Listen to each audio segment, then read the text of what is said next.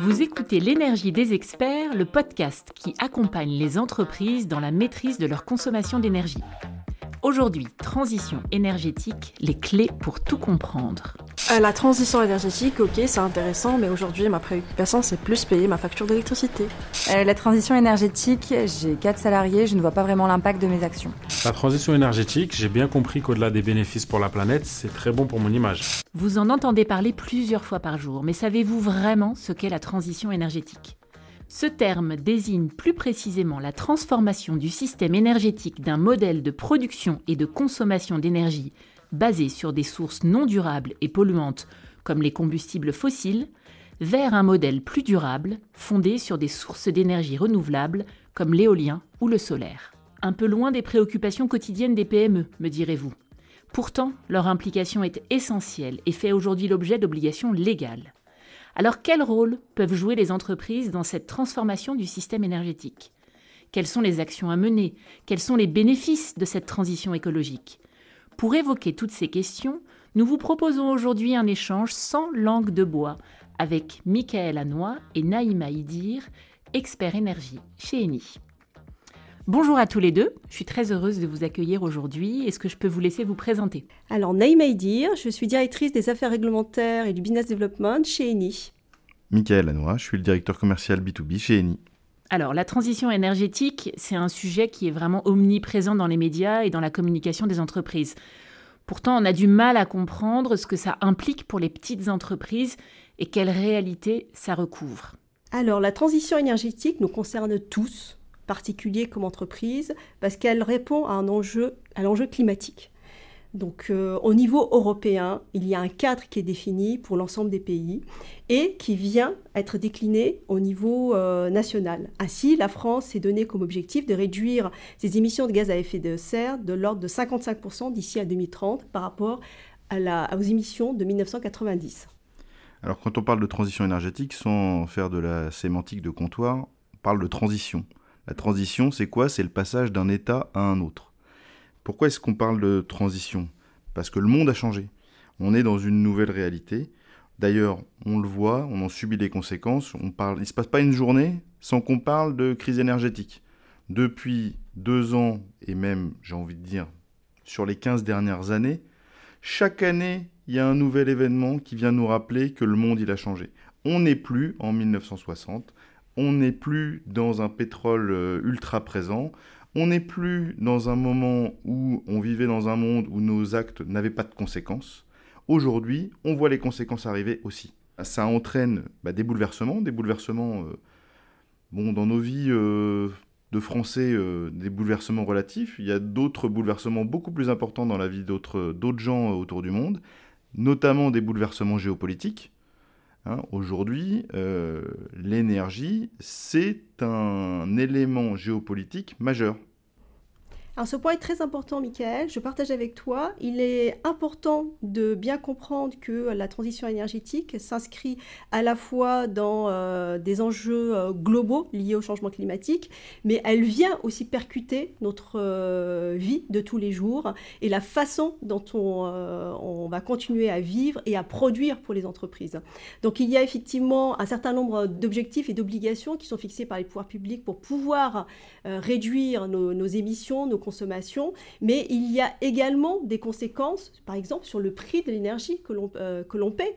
On le voit avec la crise énergétique qu'on vient d'être euh, traversée. On n'est plus dans le monde d'avant de l'énergie pas chère. On est dans un autre paradigme où, euh, pour des raisons aussi bien climatiques qu'économiques, il est important que tout le monde, y compris les entreprises, s'adapte pour pouvoir intégrer euh, ces changements et pour pouvoir contribuer à travers euh, leur mode de consommation à la réduction euh, et au poids du coût économique de leur consommation d'énergie. Donc il est vraiment important que les entreprises ne considèrent pas le changement climatique et la transition énergétique comme quelque chose d'abstrait, euh, comme quelque chose qui est uniquement à la main du politique et de l'État, mais qu'elles se rendent compte que, euh, en fait, ça a des implications sur leur activité et sur leur rentabilité en tant qu'entreprise. alors ça c'est important, hein, c'est que c'est, alors évidemment c'est spécifique à chaque entreprise, mais ça a des impacts sur toutes les entreprises. Ça a des impacts, et Naïmal en a parlé, a parlé sur les coûts de l'énergie, parce que bah, évidemment, on le voit, hein, les prix de l'énergie qui, qui grimpent, ça impacte bah, la compétitivité des entreprises. Ça a des impacts réglementaires et ça a des impacts aussi sur les modes de production. Parce qu'aujourd'hui, on a des consommateurs qui font attention à ça.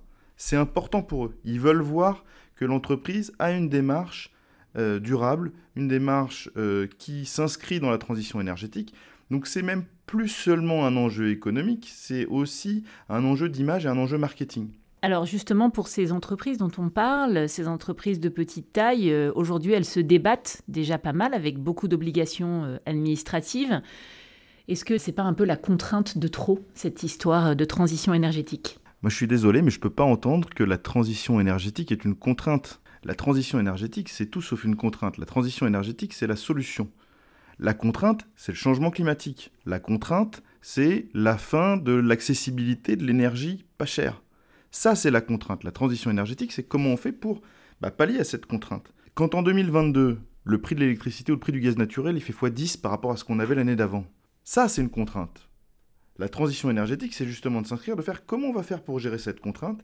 Et donc aujourd'hui, c'est de saisir l'opportunité qui nous est offerte bah, d'arriver à prendre ce virage le plus tôt possible. Et évidemment, c'est un moment qui est difficile pour toutes les PME.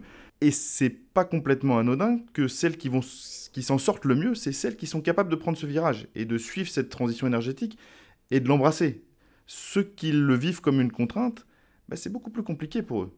Tu as raison, Michael. Euh, c'est vrai que la, transition énergétique est, aussi une réponse hein, pour un certain nombre d'entreprises pour pouvoir s'adapter à la réalité euh, de euh, ce qui est déjà hein, l'évolution hein, du monde et, notamment l'évolution en termes de, de, coût de l'énergie. Mais il n'empêche qu'un certain nombre d'entreprises et de chefs d'entreprise se sont complètement dépassés euh, par cet enjeu, ils ne savent pas par quel bout le prendre. Je pense que c'est vraiment tout le travail qui peut être euh, fait pour pouvoir euh, s'adapter et comprendre les enjeux liés à cette transition énergétique. C'est toujours pareil, ceux qui arrivent à s'en sortir, ils s'en sortent le mieux, c'est toujours ceux qui anticipent et qui s'adaptent. Ceux qui disparaissent, c'est ceux qui n'arrivent pas et qui subissent. Donc concrètement, Naïma, ce que vous dites, c'est qu'il faut savoir s'adapter. Donc euh, si je suis un patron, un petit patron de TPE ou de PME, comment je m'y prends pour intégrer la transition énergétique dans mes projets et dans mon quotidien? Alors quelle que soit la taille de votre entreprise, il y a trois leviers pour participer à la transition énergétique. Un, la sobriété énergétique. Bah, c'est ce qui consiste à mettre en place une stratégie globale euh, de réduction des consommations qui peut passer par un changement plus radical changer carrément les modes de production. Euh, ça va commencer, on, en a parlé dans, euh, des podcasts sur la, la, récupération des données pour pouvoir euh, bah, analyser où est-ce que vous consommez et baisser vos consommations. La deuxième étape, bah, ça va être l'amélioration de l'efficacité énergétique. Donc concrètement, bah, c'est investir dans des équipements qui sont moins énergivores, qui font la même chose avec moins d'énergie, des équipements plus efficaces. ça existe dans toutes les activités. Hein. Regardez l'industrie automobile, euh, vous prenez un moteur d'il y a 20 ans à un moteur d'aujourd'hui, euh, vous êtes passé de 15 litres au 100 à 5. Et puis, la dernière étape, bah, c'est la substitution des énergies fossiles. Donc, c'est-à-dire bah, essayer de consommer d'autres formes d'énergie, des énergies euh, décarbonées, ou des choses, parfois les deux en même temps. Hein. quand vous passez d'un système, d'un chauffage au fioul à une pompe à chaleur, non seulement vous prenez quelque chose qui a une meilleure efficacité énergétique, mais en plus, qui substitue une énergie fossile par une énergie moins fossile. Pour mettre en place en fait euh, ces, changements concrètement, est-ce que les entreprises peuvent bénéficier d'aide de la part de l'État? Bien sûr, il y a des financements, euh, tout d'abord pour la phase de diagnostic, qui est une phase euh, primordiale pour euh, permettre à chaque entreprise de prioriser, de définir un plan d'action pour mettre en, place cette transition énergétique. Et je dirais que c'est la partie la plus difficile, c'est savoir par où commencer. Donc cette phase de diagnostic est vraiment primordiale et il y a des financements qui peuvent être trouvés au niveau de la BPI, au niveau de l'ADEME et au niveau aussi des chambres de commerce et d'industrie. Il y a aussi des aides à la rénovation énergétique sous différentes formes. Il y a des crédits d'impôt, les certificats d'économie d'énergie permettent également euh, de financer un certain nombre de, d'actions, hein, que ce soit pour répondre aux enjeux de sobriété ou d'efficacité énergétique, ou pour ce qui est de la substitution de son, de mode d'énergie pour aller vers notamment l'autoconsommation, par exemple, d'énergie renouvelable. Il y a aussi des prêts qui peuvent être accordés, par exemple, par l'ADEME ou la BPI. Donc, les aides sont là. Le gouvernement et nous, on pousse à chaque fois qu'on rencontre hein, les pouvoirs publics, on pousse pour qu'il y ait encore plus d'aides qui soient mises à disposition hein, des, chefs d'entreprise euh, pour pouvoir euh, mettre en œuvre cette transition énergétique. Mais il y a vraiment des leviers financiers qui peuvent être actionnés. Il faut se faire accompagner, il ne faut pas hésiter à se faire accompagner aussi hein, par euh, son écosystème énergétique. y a, les énergéticiens peuvent notamment, les, votre fournisseur d'énergie peut vous accompagner, mais ce n'est pas le seul. Parce que c'est vrai qu'il y a une myriade d'aides qu'il faut connaître et qu'il faut savoir aller chercher et utiliser. Alors, il suffit pas de regarder euh, les aides. Hein. Les aides, ça fait pas tout. Hein. Il y a aussi euh, des logiques euh, héroïstes qu'on peut avoir. parce que souvent, on regarde les actions d'efficacité énergétique sous le prisme de l'aide. D'ailleurs, dans vos questions, on le voit. Hein. c'est toujours une question qui est très prégnante en France. C'est mais quelle aide j'ai? Il y a des choses qui nécessitent pas d'aide. Arrêter de consommer la nuit, éteindre les lumières en partant, ça nécessite pas d'aide et ça fait faire des économies tout de suite. Donc il y a quand même aussi une conscience à prendre la transition énergétique, elle se fait avant tout dans la tête. Donc si on n'arrive pas à avoir ce mouvement-là intellectuel, on ne peut pas passer à l'étape d'après. Donc c'est vraiment important que les gens prennent conscience que cette transition, elle doit se faire, qu'ils mettent en place tous les éléments euh, de communication dans l'entreprise pour que tout le monde change son mode de consommation.